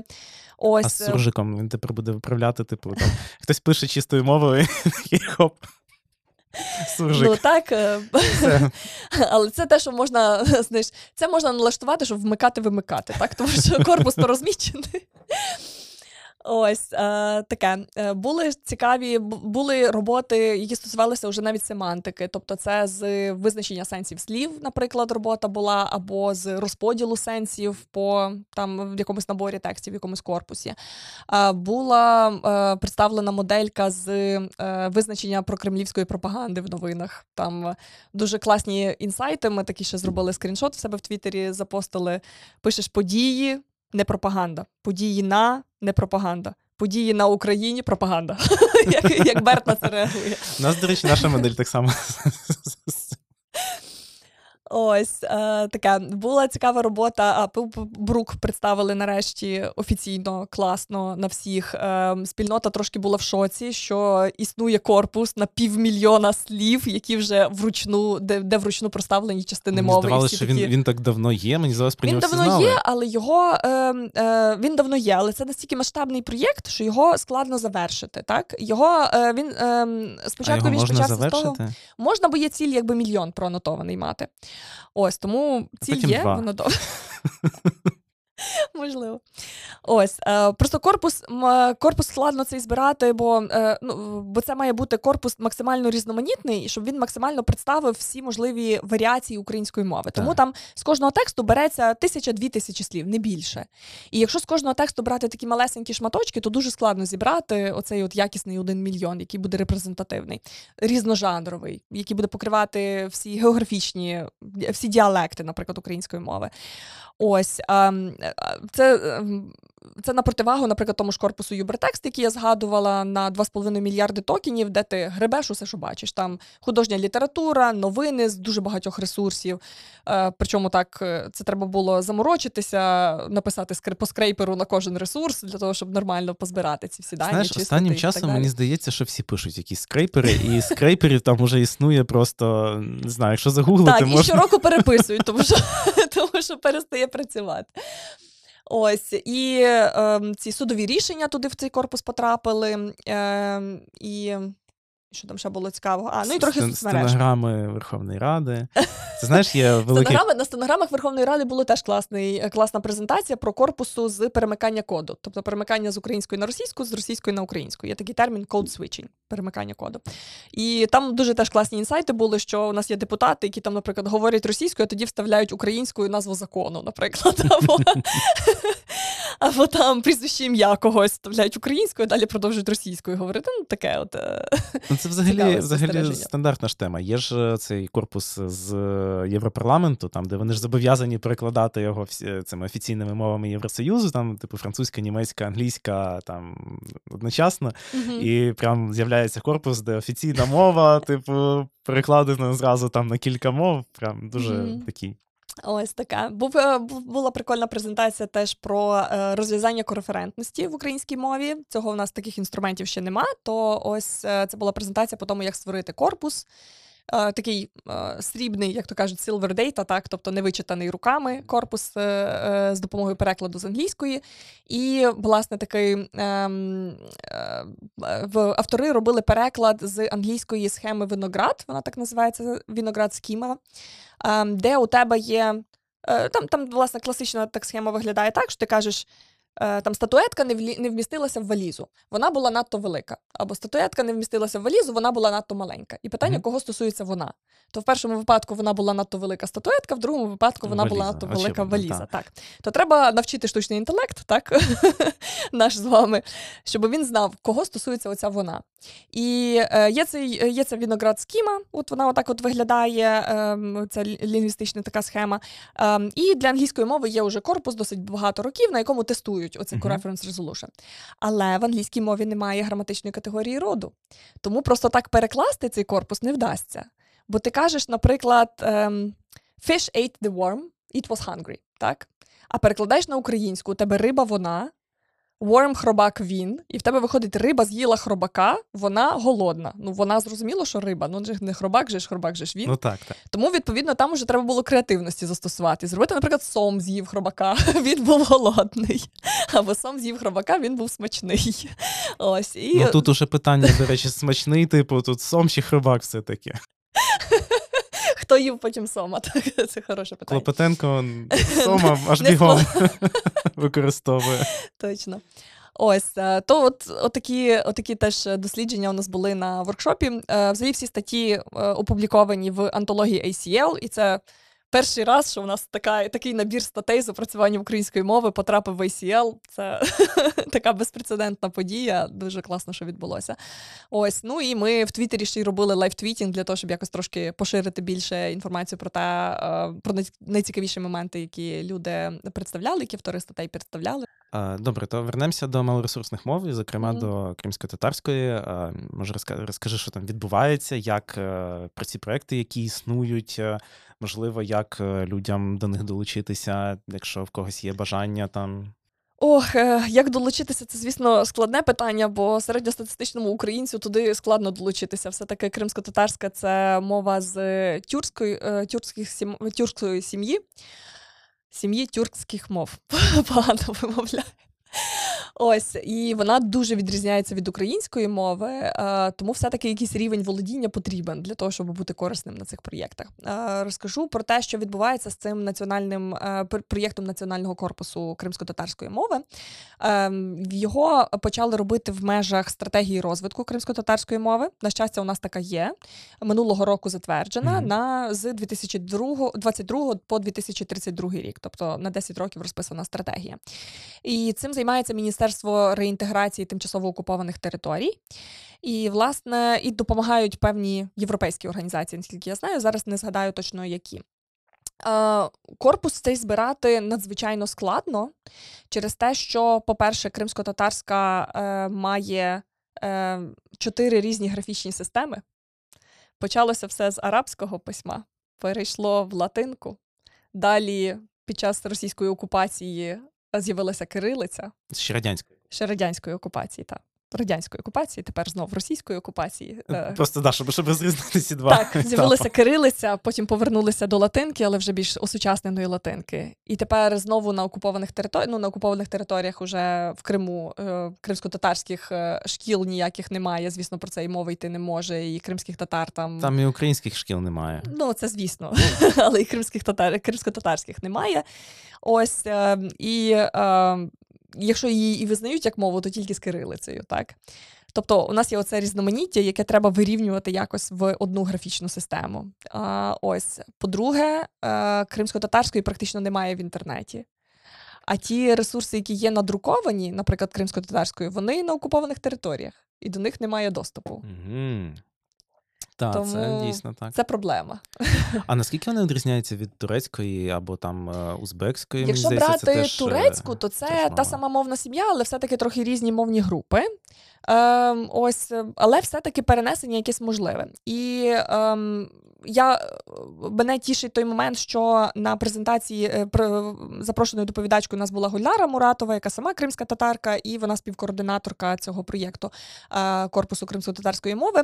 На її презентації у нас в аудиторії в Дубровніку там були присутні дослідники саме тюркських мов, ось які працюють і з турецькою, і там з татарською, і там з іншими мовами. Ось е, і вони ставили їй питання власне після доповіді. питали, власне, наприклад, про вирівнювання цих графічних систем, і і зразу поділилися тим, що у них уже в них була така ж сама проблема. Ну так, турки ж вони теж перейшли з в'язі на цей на латиницю. Так, що в них така сама проблема була, і вони вже мають якісь певні рішення, які можна перенести на кримсько-татарську. І це класно. Я сподіваюся, що вони сконтактувалися, бо я не перевіряла, чи вони сконтактувалися після воркшопу. Що, е, бо ця спільнота, яка працює з кримсько-татарською мовою, вона ще дуже юна, тільки-тільки народилася, яка пробує якісь інструменти зробити, оцифрувати кримсько-татарську мову, додати її в клавіатуру в телефоні, додати її в пошук, взагалі, хоч кудись додати, так, щоб вона е, продовжувала жити. І мені здається, що треба надавати зараз максимум підтримки цій спільноті. І дуже класно, що вже зацікавились якісь науковці, які працюють з мовами з цієї ж мовної сім'ї. Ем, і Е, так, і от на питання, наприклад, до Гульнари, а які саме тексти ви відбираєте до корпусу? Як у нас, наприклад, коли ми говоримо про брук, ми відбираємо якісні тексти. То Ми вони говоримо- беруть всі, які є. Вони беруть усе. Звісно, що вони беруть усе. Вони пробують зберегти усе, що тільки можна з усіх можливих джерел. Так, так, так. Ось е, є велика проблема з оцифруванням писаних текстів, тому що OCR, е, Optical Character Recognition, не так добре працює для кримсько-татарської мови. Ну, це очевидно. Це очевидно. так. Відповідно, треба дуже багато виправляти. Тому над цим корпусом працюють носії, носії мови, які цим займаються, цим редагуванням. Їм бракує НЛП спеціалістів в цьому проєкті. От е, бо просто нема ніяких інструментів для роботи з кримсько-татарською, а експертизи у них внутрішньої для того, щоб переносити якісь інструменти з інших мов, поки що немає. Так само. Треба хоча б мати якісь ресурси, оце корпус е, з'явиться. Я сподіваюся, десь десь зараз має вже закінчуватися цей проєкт. Ось, але вже є словник для кримсько-татарської. Уже ми додали певних представників з цієї спільноти до нашої спілки спільноти з опрацювання української мови. В, в нас є телеграм-чат. Теж кому цікаво, долучайтеся на півтисячі людей вже. Ось і е, зацікавилися, наприклад, розробники е, speech-to-text, text-to-speech зараз Текстоспіч. тексту-спіч української мови. Та тексту-спіч е, української мови, і вони відповідно вже сконтактувалися з кримськими татарами, вже зробили першу версію тексту-спіч для кримсько-татарської мови.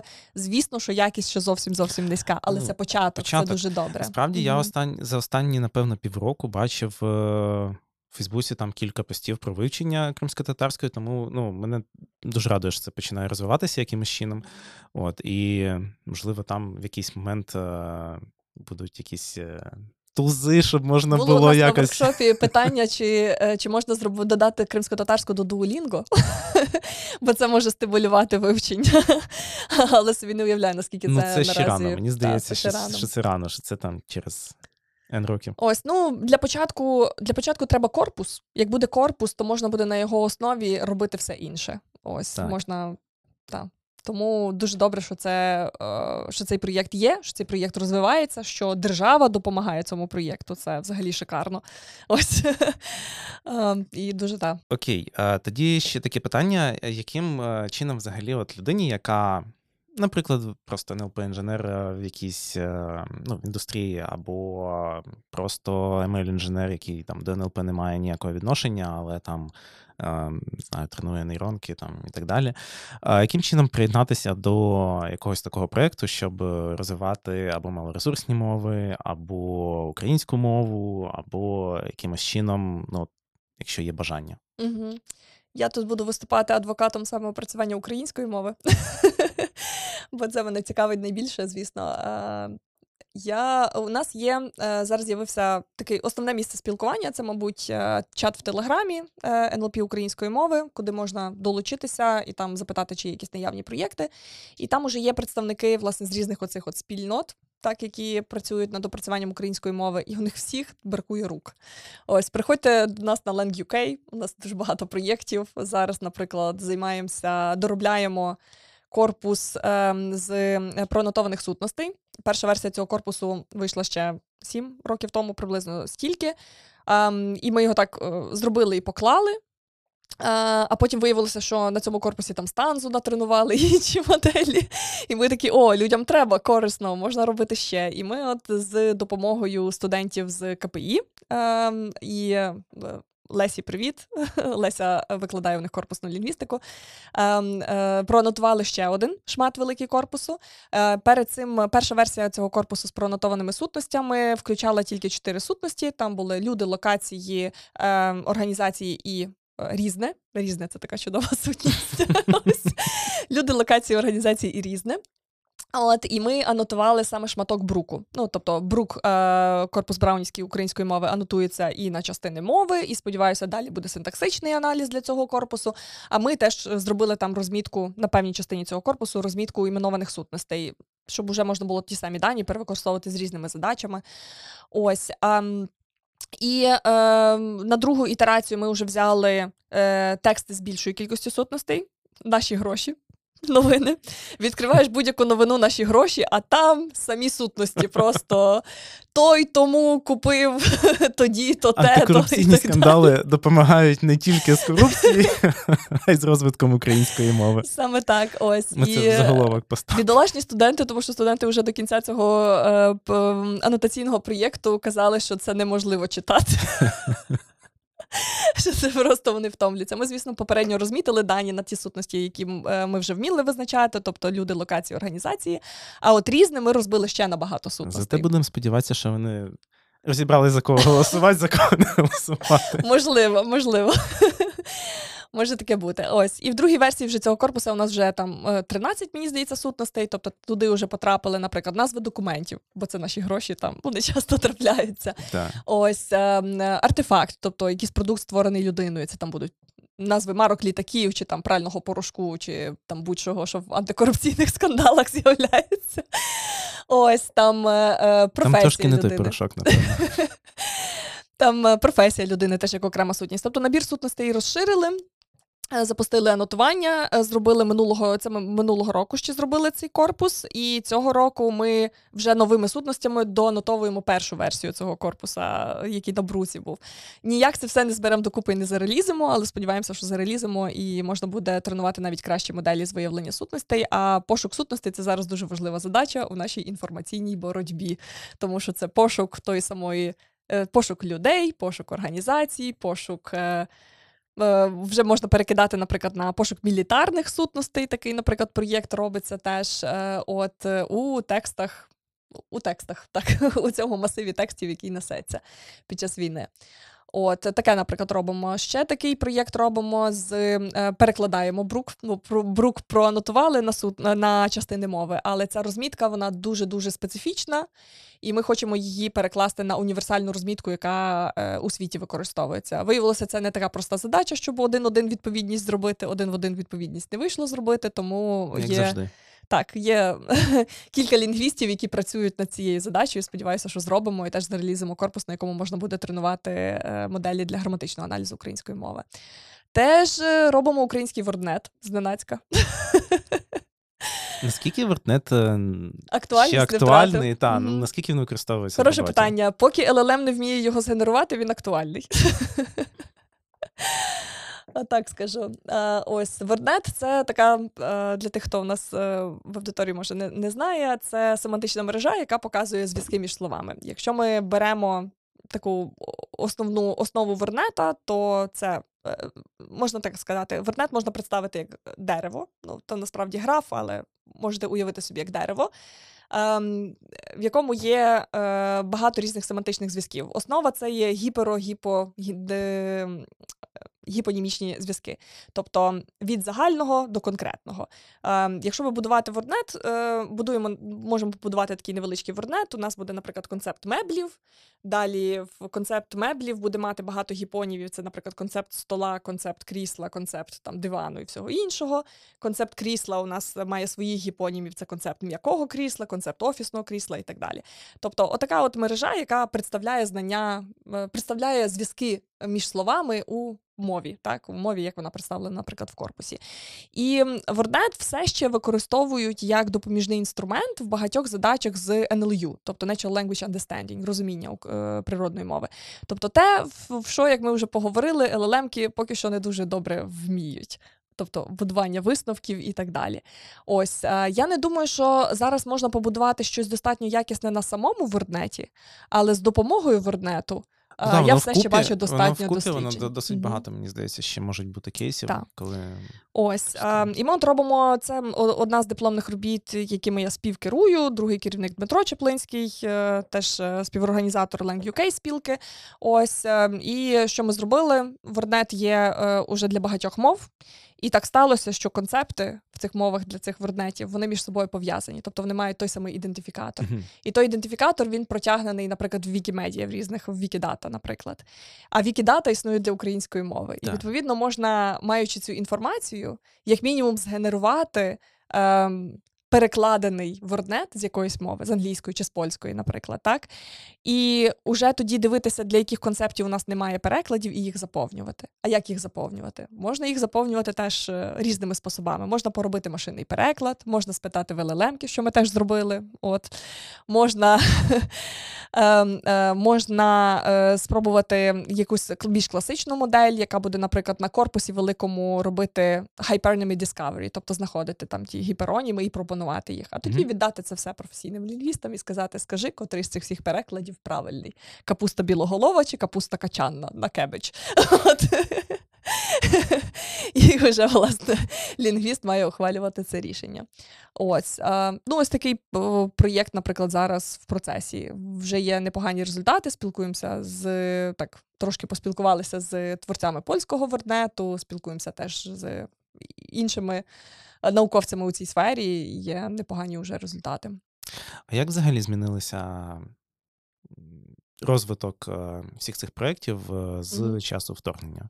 Ну, якось пришвидшило Ага. це, може, більше ентузіазму в людей з'явилося, тих, хто цим займається, більше людей Дивись, деякі, деякі проєкти призупинилися з дуже простої причини, бо науковці теж мобілізувалися до лав Збройних сил України. Наприклад, мій е, керівник моєї дисертаційної роботи Андрій Романюк він захищає нашу країну. Якими проєктами він може займатися, поки він захищає нашу країну? Ось ем, е, далі багато проєктів змінили тему.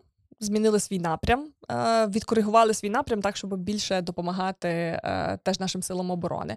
Ем, От я вже згадувала, наприклад, дипломна робота. Е, Дипломні роботи, які я бачу, це там визначення мілітарних сутностей або пошук е, ем, цих ем, пошук дегуманізації українців в російських медіа. Ну тобто, це тепер дипломні роботи наших дипломників, або там пошук прокремлівської пропаганди в текстах, е, пошук фейків, які ти вже згадував. Так, тобто, такі таких проєктів стає все більше і більше.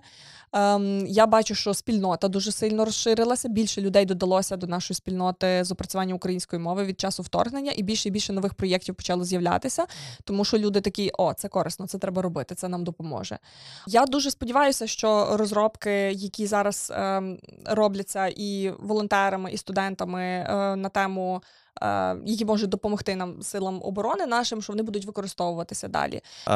Добре, можете тоді розказати детальніше про цей е, диплом з дегуманізацією, тому що ну тут мені здається, що досить е, багато роботи, напевно, угу. щоб його зробити було. Так, це такий така масштабна вийшла робота, і е, Катерина, яка над нею працювала, зробила е, дуже таке ґрунтовне дослідження і з погляду лінгвістики, і з погляду психології, і з погляду соціології, і з погляду обчислювальних моделей про те, як дослідити взагалі саме поняття дегуманізації. І от дегуманізація, вона формально це є позбавлення людини якихось людських е, характеристик, так? Ем, Чому саме ця тема зацікавила? Тому що якщо подивитися на формальне визначення геноциду, то є там дослідження про 10 стадій геноциду, 10 етапів чи стадій геноциду, то дегуманізація вона є якби четвертим етапом геноциду. І є багато дослідження про те, чи це чи вона є передумовою геноциду, чи вона продовжується протягом всіх інших етапів і якби доводить до геноциду. І, Тобто, і якщо ми можемо побудувати модель, яка може знаходити якісь такі от ознаки масштабні дегуманізації, як у російських повідомленнях стосовно українців, то ми можемо потенційно передбачити геноцид. Ось а напад росіян на Україну вже офіційно визнаний геноцидом українського народу, тому Ну, Це Там тільки теж окремі проєкт... епізоди, і мені здається, що якраз от такі моделі вони можуть допомогти це більш оформити так, в більшу така модель вона епізодів. може допомогти з матеріалами для слідства, наприклад, так, так, так для того, щоб щоб це були доказові матеріали вже. І ось як підійти до цієї задачі? Є, виявляється, досить багато фреймворків, які пояснюють і розкладають дегуманізацію на частини. І от е, ми вибрали такий фреймворк, де дивимося на дві конкретні характеристики е, того, що ми є людиною це є вміння, е, е, це є вміння мислити. Мислити, тобто ухвалювати рішення, планувати, ем, відповідати там за свої вчинки. Ем, це якби одна частина, а інша частина те, що нас відрізняє від тварин. Тобто ми є культура, в нас є культура, е, ми можемо відчувати, в нас є якісь там емпатія, наприклад, емпатію якусь проявляти і так далі. І от ем, беручи до уваги ці от дві такі характеристики того, що робить нас людьми, ми можемо побудувати. Такий квадрат зробити, так розрафити на чотири е, частинки, де нас позбавляють одної риси, позбавляють іншої риси, позбавляють обох рис, або обидві риси присутні, і тоді е, ми кажемо, що це людина. Так? І от е, Дуже цікаво нам було подивитися, як у російських текстах ми зможемо побачити різні варіанти е, е, оцієї дегуманізації українців.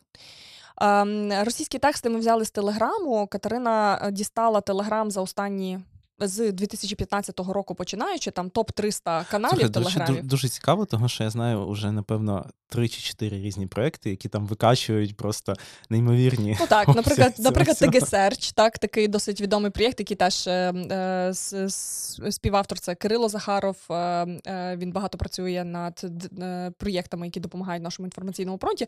То от кому цікаво, заходьте на TG Search, там, наприклад, визначення там. Можна робити пошук по велетенському масиву телеграм-повідомлень е, за номерами військових частин, е, назвами зброї, іменами людей, е, там ібанами навіть. Тобто там такі різні різні сутності на них дістаються. Дуже цікавий проєкт. Ось, ну от Катерина подіставала теж, е, взяла топ-300 е, російських телеграм-каналів. Ось, і е, невеличкий зробили ми семплінг і почали їх анотувати розробили анотаційну інструкцію з поясненням, яка дегуманізація буває, що є дегуманізацію, що немає, не є дегуманізацію, і знайшли. Фактично усі от, такі варіанти дегуманізації.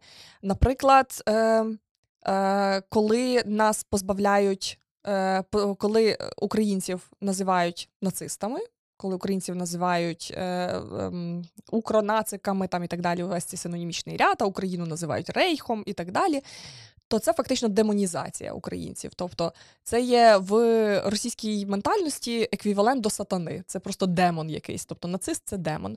Це є хтось, хто не може мати якихось почуттів, хтось, хто не є людиною, але хтось, хто точно може їм зробити щось злого, наприклад, mm-hmm. так і тому його треба винищити. З іншого боку, є багато повідомлень, де українців називають, наприклад, укропітеками або там прирівнюють до свійських тварин. І в цьому випадку вже нас позбавляють вміння мислити. Тобто, це є хтось, хто не має інтелекту, так хтось, кого можна легко підкорити, наприклад, так. Тобто, це є інший такий квадрат цієї дегуманізації. І є якісь абсолютно прекрасні випадки, коли е, обидва варіанти поєднуються, коли, наприклад, хтось пише свинорейх, і у нас є одночасно е, позиціонування України як якогось українців як демонів, як чогось надприроднього, вищого але одночасно і прирівнювання до е, свійських тварин. Цікаво, це... а ви дивилися динаміку цього всього діла? Так, ну і от є діахронічний аналіз, то це як має бути. Моделі, як вони працюють. Звісно, спробували, хоча не було в, е, в нас попередніх планах е, е, пробувати LLM, але LLM теж спробували і теж вийшли досить цікаві результати, тому що Катерина давала. Ем, е, великій мовній моделі інструкцію і в оригіналі вона була українською. Інструкція українською мовою, тексти російською мовою. Ось, а ЛЛМ-ка явно Натренована в основному на англійській мові. Так. Ось е, таке.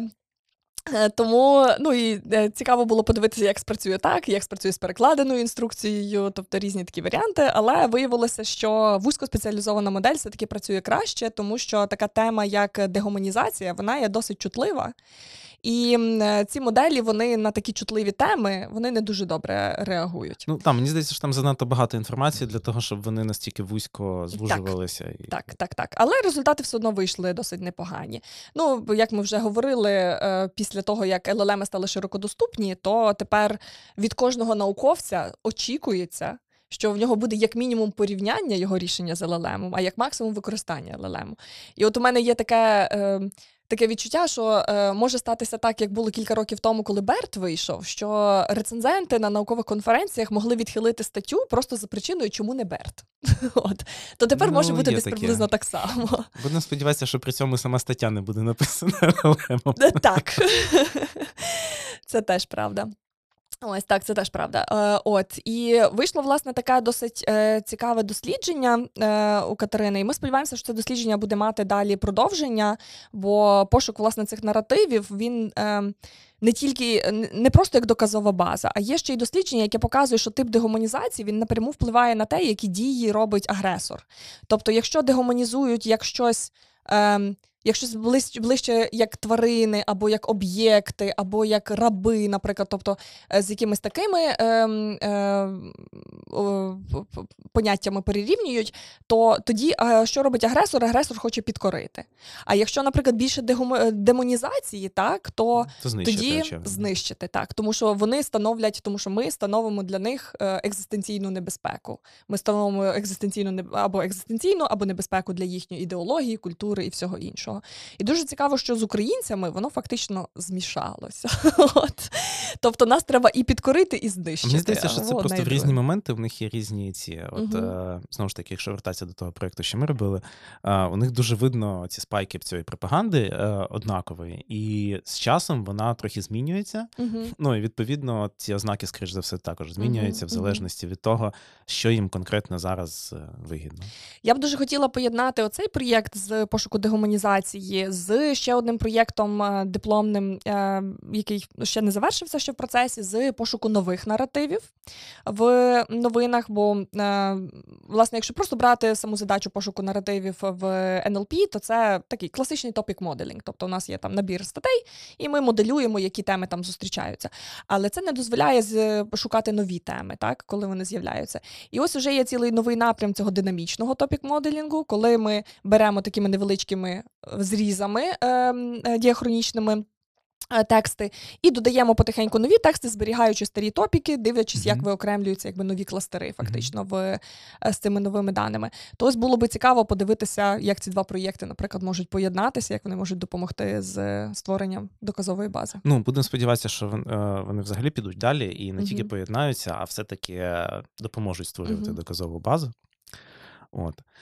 Дуже дякуємо. Дякуємо за розмову. Було супер цікаво послухати. Сподіваюся, що всім теж було супер цікаво. Так, дуже дякую, що запросили. Я додам багато посилань корисних е, під відео. Заходьте, доєднуйтеся до нашої інформаційної боротьби. Так, і не забувайте підписуватися, ставити лайки, і побачимося в наступному відео І донатьте на ЗСУ. в описі під відео.